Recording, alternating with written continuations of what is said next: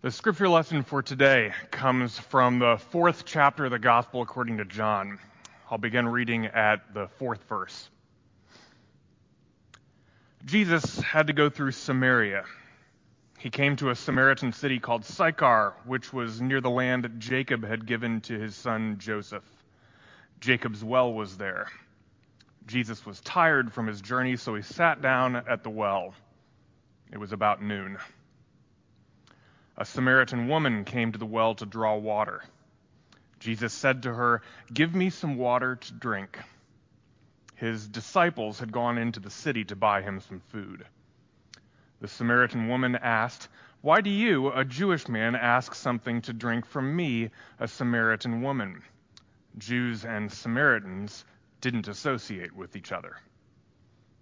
Jesus responded, "If you recognized God's gift and who is saying to you, 'Give me some water to drink,' you would be asking him, and he would give you living water." The woman said to him, "Sir, you don't have a bucket, and the well is deep. Where would you get this living water? You aren't greater than our father Jacob, are you? He gave us this well, and he drank from it himself, as did his sons and his livestock." Jesus answered, "Everyone who drinks this water will be thirsty again, but whoever drinks from the water that I give will never be thirsty again. The water that I give will become in those who drink it a spring of water that bubbles up into eternal life." The woman said to him, "Sir, give me this water, so that I will never be thirsty and will never need to come here to draw water." Jesus said to her, "Go, get your husband, and come back here." The woman replied, "I don't have a husband." "You are right to say, 'I don't have a husband,'" Jesus answered. "You have had five husbands, and the man you are with now isn't your husband. You've spoken the truth." The woman said, "Sir, I see that you are a prophet. Our ancestors worshipped on this mountain, but you and your people say that it is necessary to worship in Jerusalem."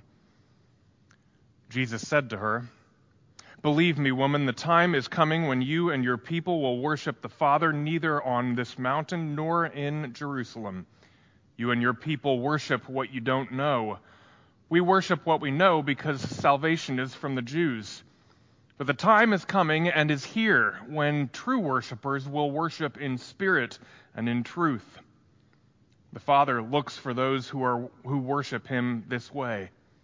God is spirit, and it is necessary to worship God in spirit and in truth."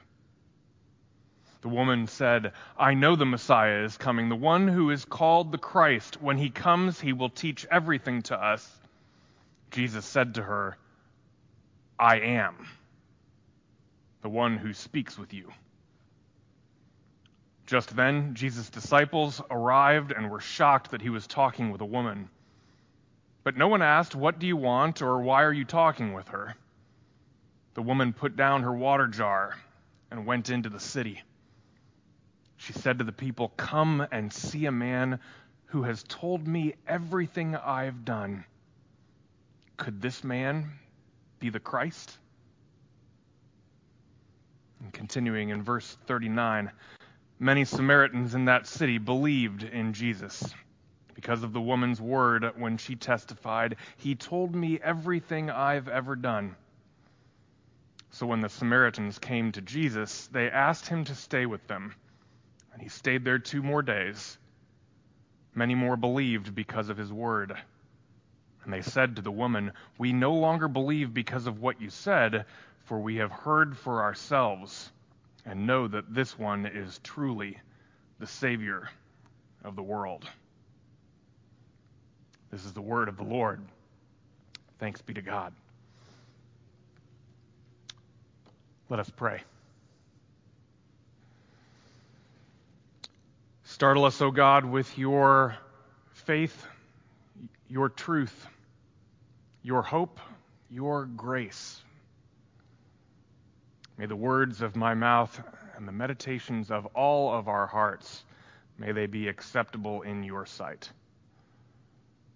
You, O Lord, are our rock and our Redeemer.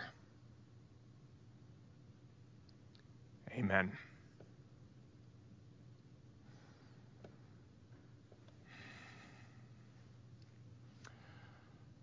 For most of us who will be hearing this sermon, the task of going to a well to draw water is not familiar. I've done it once. It was on a trip to Uganda with some of our Knox members when we funded a new school there. At the building site, there was a well, and one day our group helped to draw and carry water.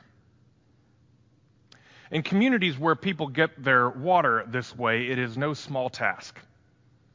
Water is often carried in large plastic containers that look like gasoline cans. You have to fill them full enough to make the trip to the well worth it, but not so full that you won't be able to carry them home. And some folks walk for miles to get to a well. Wells can be uncertain and limited. People in communities who are sharing a well have to be cognizant of not taking more than their share. Sometimes a well runs dry, and folks have to wait for water trucks to arrive on an unpredictable schedule. And in the midst of all of these challenges, water is necessary to sustain life. So you have to keep going to the well over and over and over again. Whatever frustrations you and I may face about the drudgery of some of our repeated household tasks, unloading the dishwasher or making the bed, I imagine you have to multiply the difficulty of those tasks by about one hundred. And then remember that the task is not just about cleaning up, it's about survival. And then you have the task of going to a well to carry water. All of this is pretty easy for me to forget every morning when I wake up, walk into the bathroom, rubbing my eyes, and turn on the water, and then walk away to do something else while I wait for the shower to get to just the right temperature.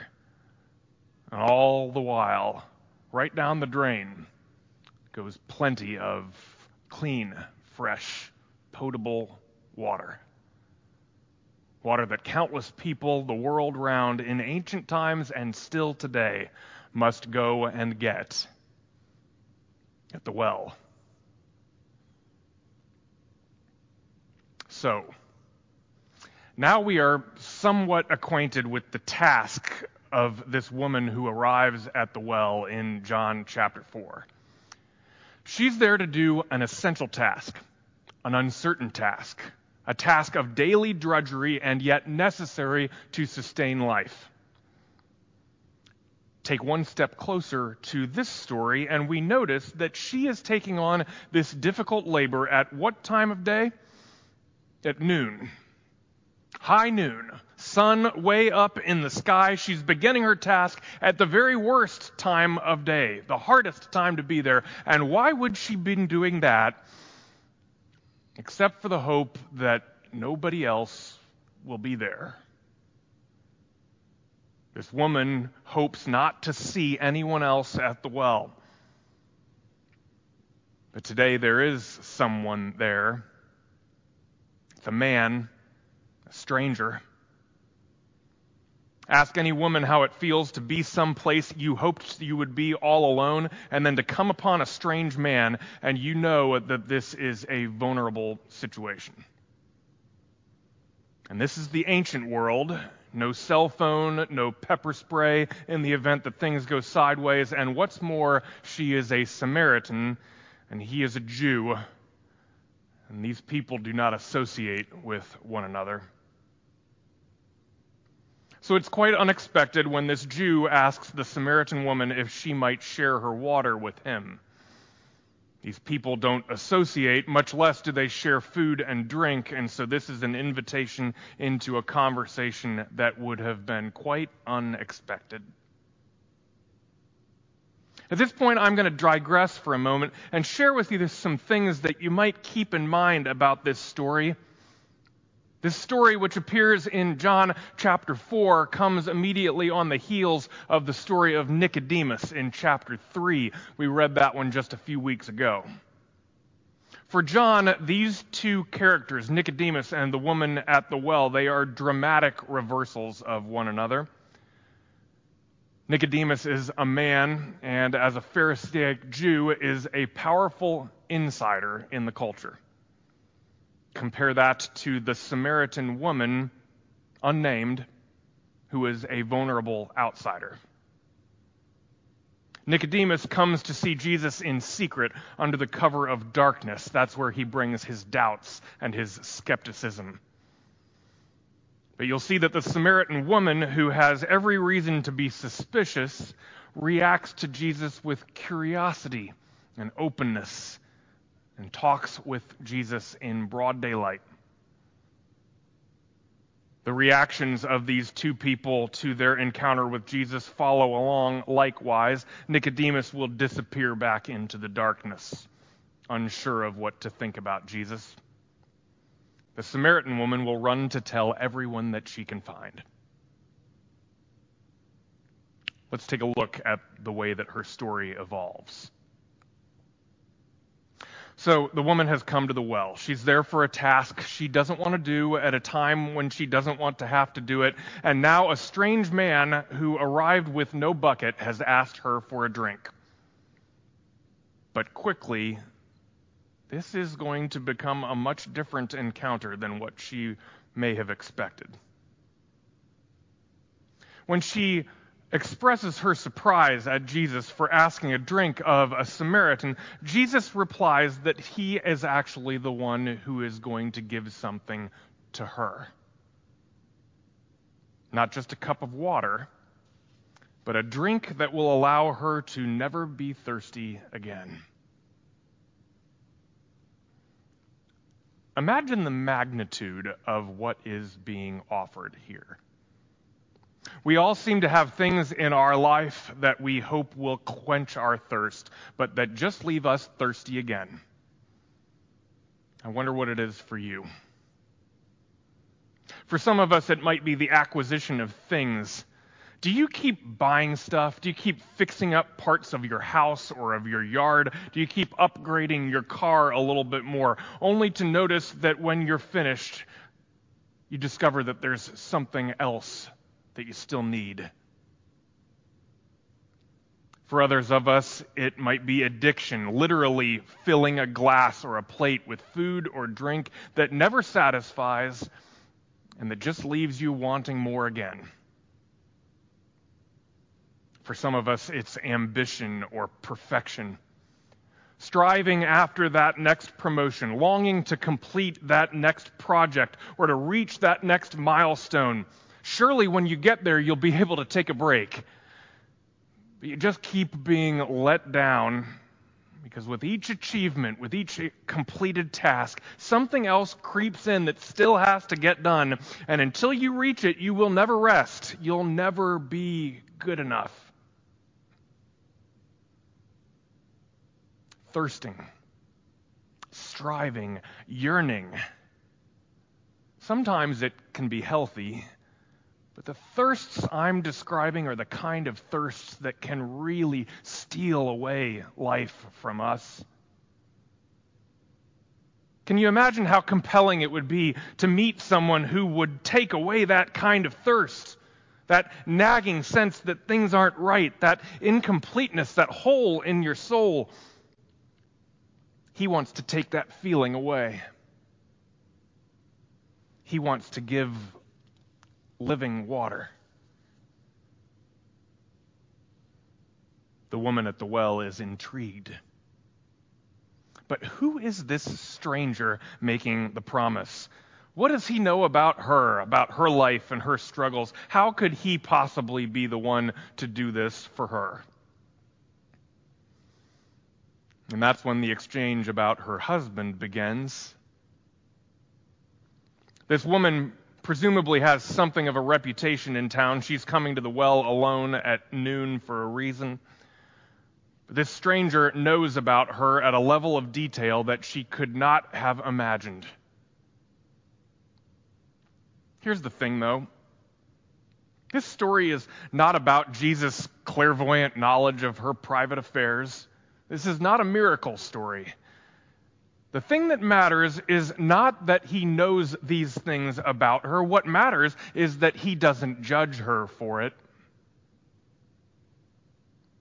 He knows everything about her. And he extends his love, his care, his acceptance just the same. He gives her grace. He wants her to let go of her shame.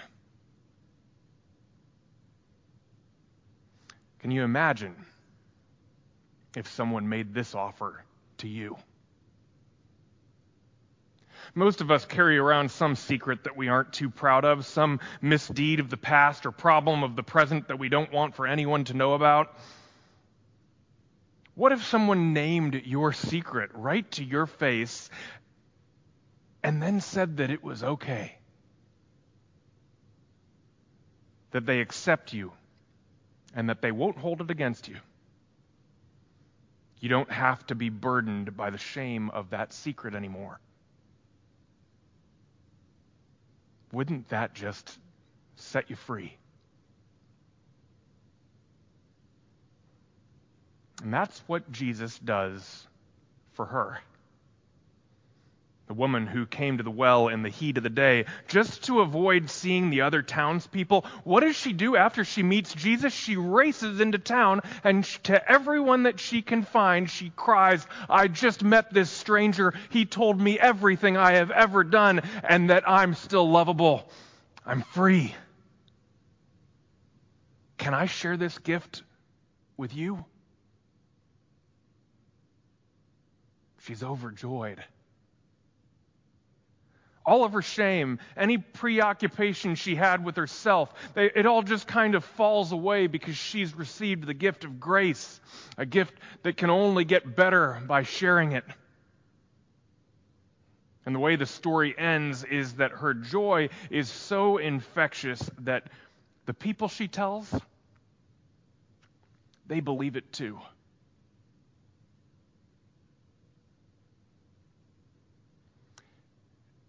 It seems to me that three key questions emerge from this story, questions we ought to sit with ourselves if we want to have our own encounter with Jesus.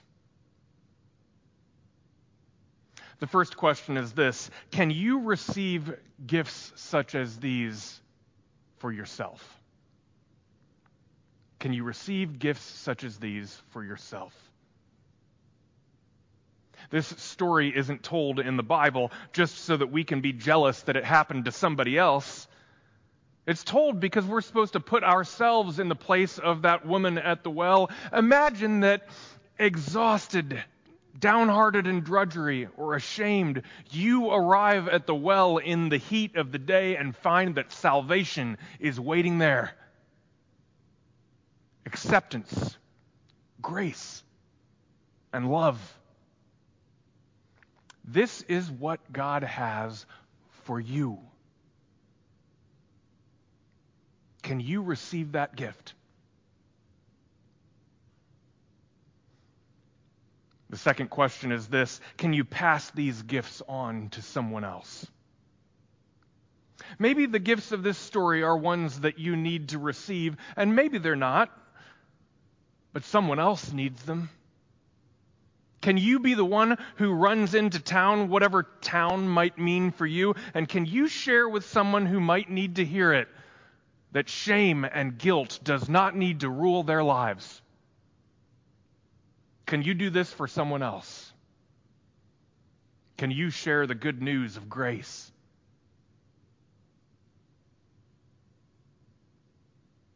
Some of us may feel like these are big tasks and we are not quite ready. So the third question is one that is much simpler. Can you open yourself to God's Spirit by giving somebody else a drink? That's what happens in this story. The woman in this story arrives at the well tired and overwhelmed and trapped in the drudgery of daily tasks, ashamed because of how the townspeople have made her feel. She's not looking for her life to change that day. But her whole life does change because she takes a chance on dropping her bucket into the well and offering a drink to a stranger. What small act of kindness might have the potential to change your life? I wonder. Three questions. Can you receive gifts such as these for yourself? Can you pass these gifts on to someone else? Can you offer somebody else a drink? These are the ways we encounter Jesus. Amen.